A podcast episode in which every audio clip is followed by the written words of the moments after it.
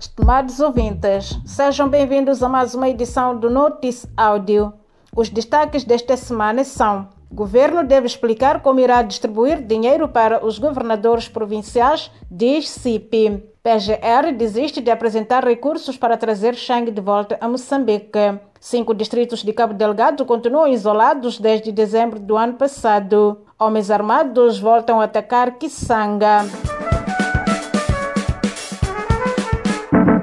O governo de Moçambique deve apresentar a forma como será feita a distribuição dos fundos do orçamento do Estado para o funcionamento dos 10 governos provinciais sobre o risco de transferir dinheiro em esquemas de corrupção. Segundo o Centro de Integridade Pública, se não se publicar a tal forma, significa que algumas províncias podem se beneficiar mais do dinheiro do que as outras, aumentando as desigualdades sociais existentes no país. Além disso, o CIP considera ser urgente a publicação, uma vez que os governadores já foram eleitos e precisam de dinheiro para trabalhar. A Procuradora-Geral da República anunciou a sua desistência em recorrer à decisão da Justiça Sul-Africana de não extraditar Manuel Chang para Moçambique, com o objetivo de acelerar o desfecho do caso, que agora está nas mãos do ministro sul-africano da Justiça, Ronald Lamola, reportou a DW. Em entrevista ao VOA, Fátima Mimbiri, analista e ativista anticorrupção, afirmou que a PGR deve dar mais detalhes sobre as verdadeiras razões por detrás desta decisão, sendo que ela acontece numa época em que o FMI visita o país para analisar a possibilidade de voltar a dar apoio financeiro, o que havia parado de fazer após a descoberta das dívidas ocultas.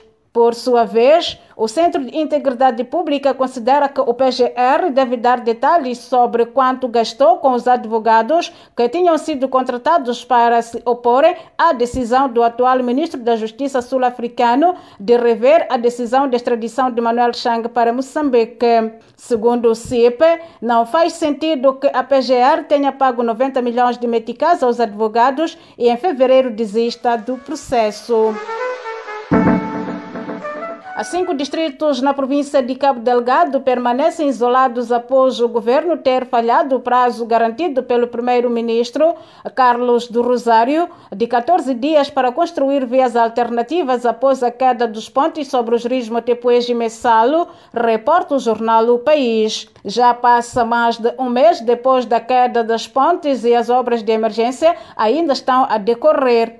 João Machatene, ministro das Obras Públicas, Habitação e Recursos Hídricos, garantiu que a situação estaria resolvida até a próxima semana. Até então, o governo já gastou cerca de 120 milhões de meticais em obras de emergência na província desde o início da época das chuvas.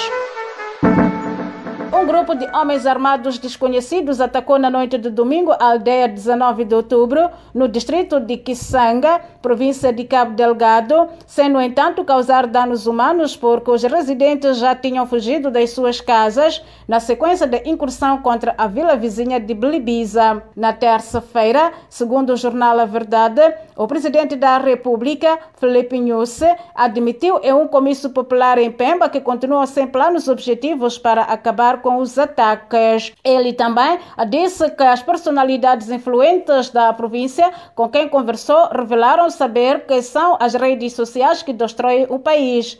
Nhusse disse que os outros países no mundo usam as redes sociais para desenvolver os seus países, mas os moçambicanos são enganados para destruir. É, esta foi mais uma edição do Notice Áudio, produzida pela Plural Media. Fique ligado aos nossos canais no Telegram e WhatsApp e dê um like à página do Notice Áudio no Facebook para receber mais notícias semanalmente. Fique atento à próxima edição.